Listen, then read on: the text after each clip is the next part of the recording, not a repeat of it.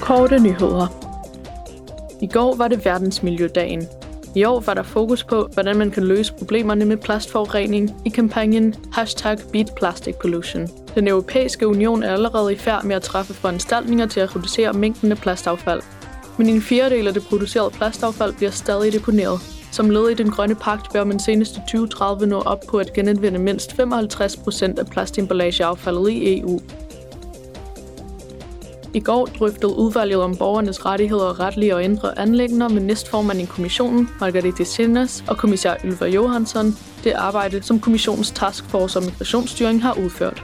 De talte også om de afvisninger af migranter, som de græske myndigheder angiveligt har foretaget. Udvalgsmedlemmerne hørte også beretningen fra den delegation, der har været i Belgien, Frankrig og Nederlandene. Også i går drøftede udvalget om kvinders rettigheder og ligestilling sammen med udvalget om borgernes rettigheder et udkast til betænkning om direktivet om forebyggelse og bekæmpelse af menneskehandel og beskyttelse af offrene herfor. Bekæmpelse Udvalgene opfordrede til forbedringer af flere dele af teksten, herunder garantien for ofres immunitet i forbindelse med samarbejde om efterforskning, bekæmpelse af online-kriminalitet og tidlig identifikation af og støtte til ofre blandt dem, der ansøger om international beskyttelse.